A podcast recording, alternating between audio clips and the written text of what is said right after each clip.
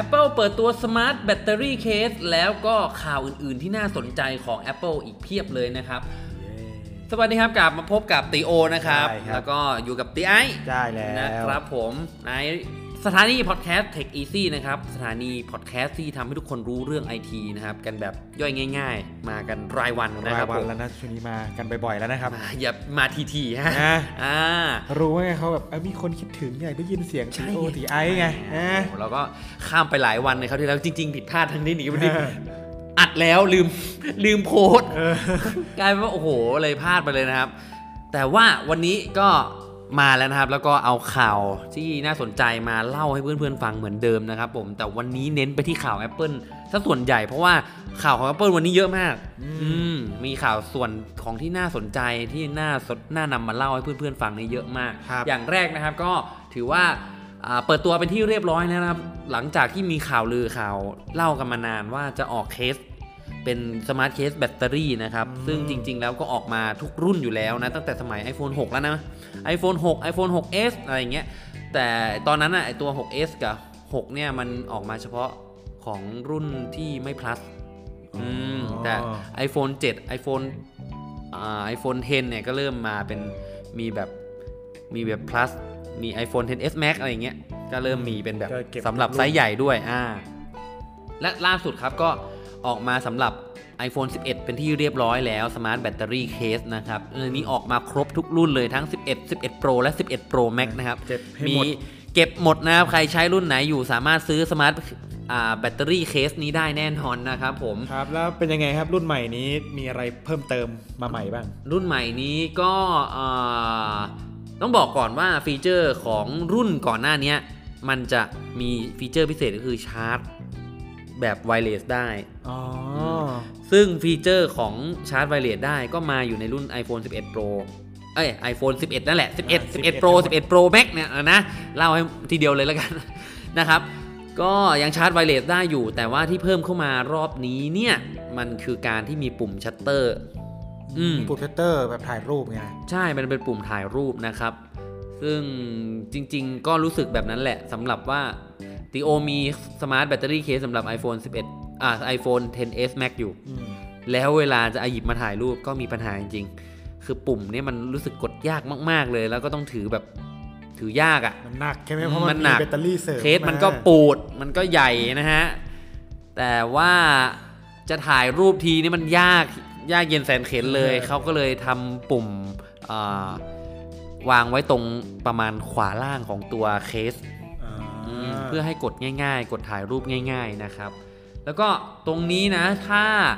เอ่อใช้งานไปจากศูนย์แบตเตอรี่ศูนย์เปอร์เซ็นต์นี้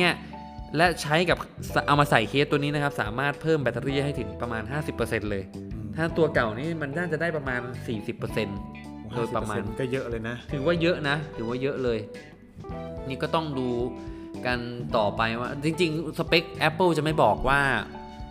มีจุแบตเตอรี่มาเท่าไหร่อืม Apple ชอบไม่บอกความจุแบตเตอรี่เลย แต่แต่ว่าแต่ทุกๆปีอะเขาบอกว่าจะใช้ได้นานกว่ารุ่นก่อนอ่าๆเท่าไหร่กี่เท่าไหร่แล้วนี่เท่าไหร่เท่าไหร่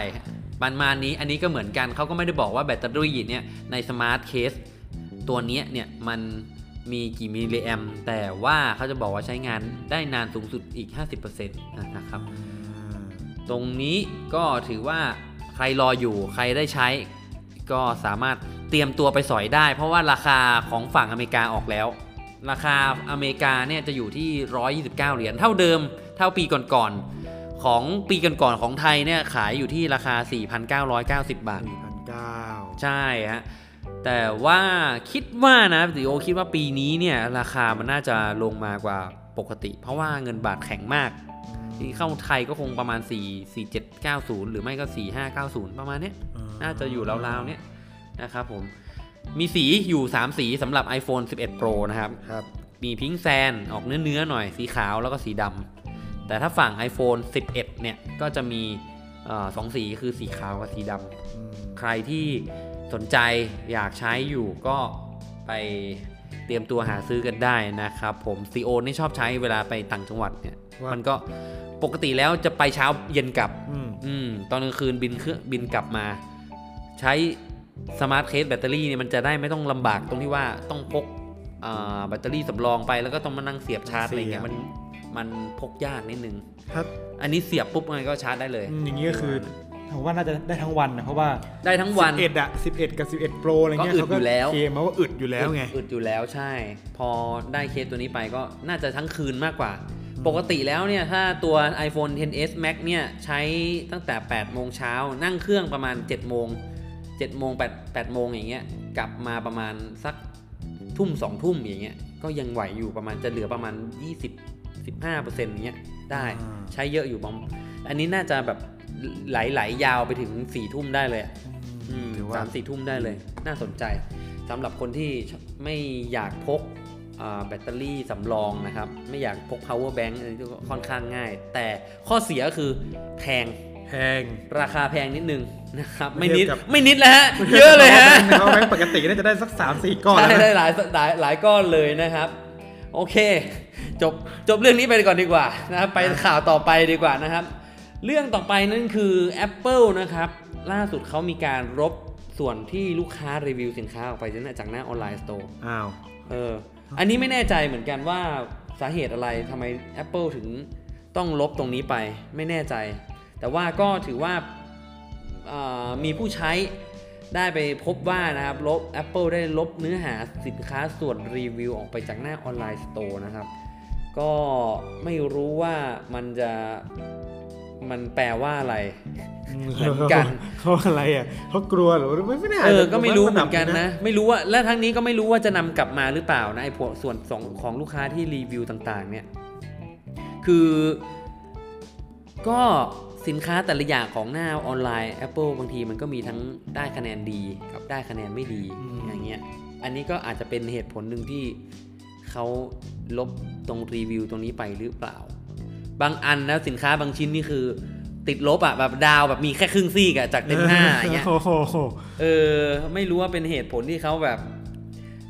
ลบลบส่วนนี้ออกไปหรือเปล่านะครับ โดยเฉพาะกับไอหัวแปลงไลนิ่งเนี่ยโอ้โหคะแนนอ่า แปลงไลนิ่งเป็นพอร์ต 3.5 นี่คะแนนโอ้โหลบเยอะมากใช่นะครับสิเพราะว่าช่วงก่อนใไหมช่วงช่วงที่แบบตัดดราม่าหูกันหนักเลยนะอ่าตัตัดดหูฟัง3.5 3.5ไปนี่ดอะราม่ารัวๆนะครับโอ้โห คะแนนก็เลยน้อยมากนะฮะ โดยเฉพาะกับตอนที่แบบไอพอมา iPhone 8 iPhone iPhone ใหม่ๆ เริ่มไม่ไม่ใส่หัวแปลงมาให้อีกนะฮะนะ โอ้โหนะอะโอเค ไปข่าวต่อไปเลยแล้วกันนะครับ เรื่องต่อไปนั่นคือ ยังอยู่ที่เรื่องของ Apple นะครับเขา Apple App- ยาวๆเลยวันนี้ Apple ยาวๆ ไม่ได้ Apple นะครับ ใครใครชอบข่าว Apple วันนี้รัวๆ ครับครับ Apple ครับ เปิดตัว Apple Music for Business นะครับผมอืมอืม Apple Music for Business เนี่ยคืออะไรนะครับ ก็คืออ่าเป็นการสตรีมเพลงในสตรีมเพลงร้านค้าต่างๆสำหรับธุรกิจนั่นแหละอ่า for Business มันก็แปลว่าสำหรับธุรกิจนะครับครับ ซึ่งปกติแล้วอะเราเวลาเวลาไปนั่งร้านกาแฟอะอืมเขาจะเปิดเพลง เปิดเพลงแบบเปิดเพลงแบบสไตล์ร้านกาแฟอะไรอย่างอ่าเงี้ยนะเปิดเพลงอะไรก็ไม่รู้แหละก็เปิดเขาก็เปิด feel ของเขาประมาณนั้น แต่ว่าครั้นจะให้เราเจ้าของร้านกาแฟเนี่ยหรือเจ้าของร้านอาหารอย่างเงี้ยเปิด Apple Music ปกติเนี่ยมันก็จะมีเพลย์ลิสต์ที่แบบสุ่มไปเรื่อยอ่าอาจจะสุ่มๆนิดนึง อืมอ่าอ่าจริง ๆ โทน mood and tone ในการฟังมันจะแบบฉีกไปบ้าง อืม มันอาจจะหลุดโทนครับไปบ้างอย่างนี้นะฮะก็เคยฟังเหมือนกันบางทีแบบฟังฟังๆอยู่ปุ๊บอ้าวโอ้โหเจอเพลงเพลงหลุดหลุดหลุโทดนธีเฉมยเลยนะเออแต่ว่านะครับไอตัว Apple Music for Business ตัวนี้เนี่ยเขาได้ร่วมกับอ่าบริษัทหนึ่งที่ชื่อ Play Network นะครับบริษัทที่ทำงานด้านเพลงนะอืมอืมตรงนี้เนี่ยเขาเปิดตัว Apple Music for Business เพื่อที่จะให้ Play Network เนี่ยคอยจัด playlist ให้ อ๋อ ก็เหมือนว่าแบบ playlist ของเพลง คัดมาว่าแบบเอ้ยจะเหมาะกับใช่ร้านสไตล์แนวไหน ใช่ถูกต้องมันจะมีแบบ playlist ว่าเป็นร้านแบบแนวไหน อันนี้ที่จากเนื้อหาที่เขาเล่ามานะจะมีแบบน่าจะเหมาะกับว่า playlist นี้เหมาะกับร้านนี้ playlist นี้เหมาะกับร้านนี้อะไรอย่างนี้อืมอ่าซึ่งเอ่อมันจะมันจะให้ทีมงานจากบริษัท Play Network เนี่ยเลือกเพลงมาให้เลยอืมพอเลือกเพลงโดยคนเนี่ยมันจะคุมโทนนิดนึง คุมโทนมูดว่าแอนโทนมันจะแบบโซนเดียวกันอืมมันอาจจะแบบเห็นเห็นความเป็นแบรนดิ้งของร้านค้าของร้านกาแฟนั้นของโทนร้านนั้นได้ชัดขึ้นเออไม่ร้านมีหลุดโทนอะไรอย่างร้านนี้แนวนี้ก็จะแบบเป็นเพลงแบบอ่าแนวมันี้จะไปชัดเลขึ้นยอย่างนี้นี่นะเขาก็เหมือนแบบเออมีมีตลาดนี้อยู่เขาแล้วเขาก็ทำซัพพอร์ตมา Play Apple Music for Business ซึ่ง Apple Music ปกติเนี่ยเอ่อก็จะมีบางเพลย์ลิสต์เป็นคน จัดให้บางเพลย์ลิสต์เป็นอัลกอริทึมช่วยเสริมอ่าเป็น AI มาคัดเพลงให้ แต่ว่าเห็นถ้าเป็น Business Apple Music for Business ตรงเนี้ยจะให้ทีมงานจากบริษัท Play Network คัดให้อย่างเดียวเลยอืมตรงนี้นะครับก็ยังไม่แน่ใจว่าเอ่อเอ่อราคามันจะเท่าไหร่นะครับผม แล้วก็ ใครที่สนใจต้องไปลงทะเบียนเพื่อเข้าไปใช้งานได้นะครับผมตรงนี้จริง ๆ แล้วไอ้เรื่องมาที่เรื่องเพลย์ลิสต์อีกนิดนึงจริง ๆ มันมันจะมีเพลย์ลิสต์เนี่ยให้เลือกสำหรับเหมาะสำหรับสถานที่ไหนเมืองไหนๆรวมไปถึงตั้งเวลาได้ด้วยนะว่าเพลย์ลิสต์เนี่ยเหมาะกับช่วงไหนช่วงไหนช่วงเช้าเพลย์ลิสต์นี้ช่วงเย็นเพลย์ลิสต์นี้ทางบริษัท Play Network นี่ช่วย คัดให้เลยเฮ้ยถือว่าดีนะแบบจะได้ไม่เปิดเพลงซ้ำกันอะไรอย่างเอเงี้ยอใช่ไม่งั้นวนทั้งวันเลยวันนะทั้งวันนี่ใช่ใช่เอาเพลใช่งนี้มาอีกแล้วเอาเพลงนี้มาอีกแล้วใช่ใช่ใช่ก็ใครสนใจอะต้องไปลงทะเบียนที่เว็บไซต์นะครับ ตรงนี้ต้องดูกันต่อไปอันนี่ราคายังไม่เปิดมาด้วยนะฮะถือว่าเจาะละเจาะตลาดเน้นนี่นะ เน้นกลุ่มร้านธุรกิจอะไรอย่างนี้นะฮะไปะยังอยู่กับเรื่องของ Apple กันต่อนะครับ ขอครับไปเรื่องต่อไปนะครับ Apple นะครับ วันนี้ ปรับกระบวนการทดสอบใหม่แล้วนะครับสำหรับ iOS 14 นะครับ หลังจากที่ iOS 13 นี่ก็รู้ๆกันอยู่อ่าบักนะฮะเยอะเหลือเกิน มีข่าวมาจากวงในแล้วกันว่า แหล่งข่าวภายในของ Apple นะครับ บอกว่าณเวลานี้นะครับ Apple ได้ปรับเปลี่ยนกระบวนการแก้ไขทดสอบซอฟต์แวร์ ระบบปฏิบัติการ iOS เนี่ยใหม่หมดเลย ยกแผงยกเครื่องใหม่ อืมเพราะอะไรรู้ไหมทำไมครับเพราะว่า มาคือมาบั๊กเนี่ยมันมาใน iOS 13 เพียบเลยไง นั่นแหละ iOS 13 นี่เป็น iOS ที่อัปเดตแบบถี่ยิบมากเลยเกือบทุกสัปดาห์เลยนะ ถี่มาก ถี่มากๆเลย คือ iOS 13 นี่อัปอัปเดตไปแล้วประมาณ 8 ครั้งเนี่ย ภายใน 2 เดือน 8 ครั้งนี่ประมาณอาทิตย์ละครั้งเลย เดือนหนึ่งมี 4 สัปดาห์โดยประมาณ อันนี้ 2 เดือนแรกนี่คืออัพไปแล้ว 8 ครั้ง ตอนนี้เป็น 13.2.3โอ้โหแล้วอะไรไม่รู้เลยมันตามไม่ทันเลย เทียบกับ iOS 12นะมี iOS อัปเดตเพียง 3 ครั้งเองโอ้ใน 2 เดือนแรกอะมันแปลว่ากระบวนการตรวจเช็คนี่มันอาจจะแบบมีการมีปัญหาละเขาก็เลยจัดกระบวนการตรวจเช็คไอ้พวกซอฟต์แวร์อะไรต่างๆ ใหม่แล้วตอนนี้อ่าเพื่อให้เพื่อที่จะดูผลกระทบเป็นรายวันเลย ทีนี้นะครับ ซึ่งตรงนี้เนี่ยก็จะเริ่มกับอะเริ่มใช้กระบวนการนี้กับ iOS 14อืมการที่อัปเดต iOS หลายรอบอะ ในไม่กี่เดือนนี้มันแปลว่าอะไร มันแปลว่าแต่ว่า มันเหมือน ยังไม่พร้อม มันยังไม่พร้อมอะ มันยังไม่พร้อมจริง ๆ ซึ่งปกติ branding ของ Apple เนี่ยเขาจะเป็น branding ของคนที่แบบว่าคิดมาแล้วอะคิดมาให้หมดแล้ว แล้วก็ทำมาจนแบบแทบสมบูรณ์แล้วแล้วเรา แล้วเอามาเสิร์ฟคุณอ่าประมาณเนี้ยเรียบง่ายกลายเป็นว่าและพอ perfect อ่าเป็นเรียบง่ายแล้วก็ แล้วก็ค่อนข้างดีมากอะไรอย่างเงี้ยเออค่อนข้างดีอะไรอย่างเงี้ยกะจะแบรนดิ้งเขาประมาณนี้นะ แต่ไม่ได้บอกว่าตีโอ หรือตีไอคิดอย่างนั้นนะ แต่ว่าพอมันเป็นอัปเดตบ่อยอย่างเงี้ยมันทำให้แบรนด์แบรนด์มันเสียอืมใช่เฮ้ยคือทำไมอัปเดตบ่อยอะแล้วมีบั๊กมีอะไรมีมีข้อผิดพลาดมีอะไรนั่นนี่ตลอดเลยใน iOS 13 นะ ตอนนี้ก็เลยเนี่ยแหละครับ ก็เป็นเหตุที่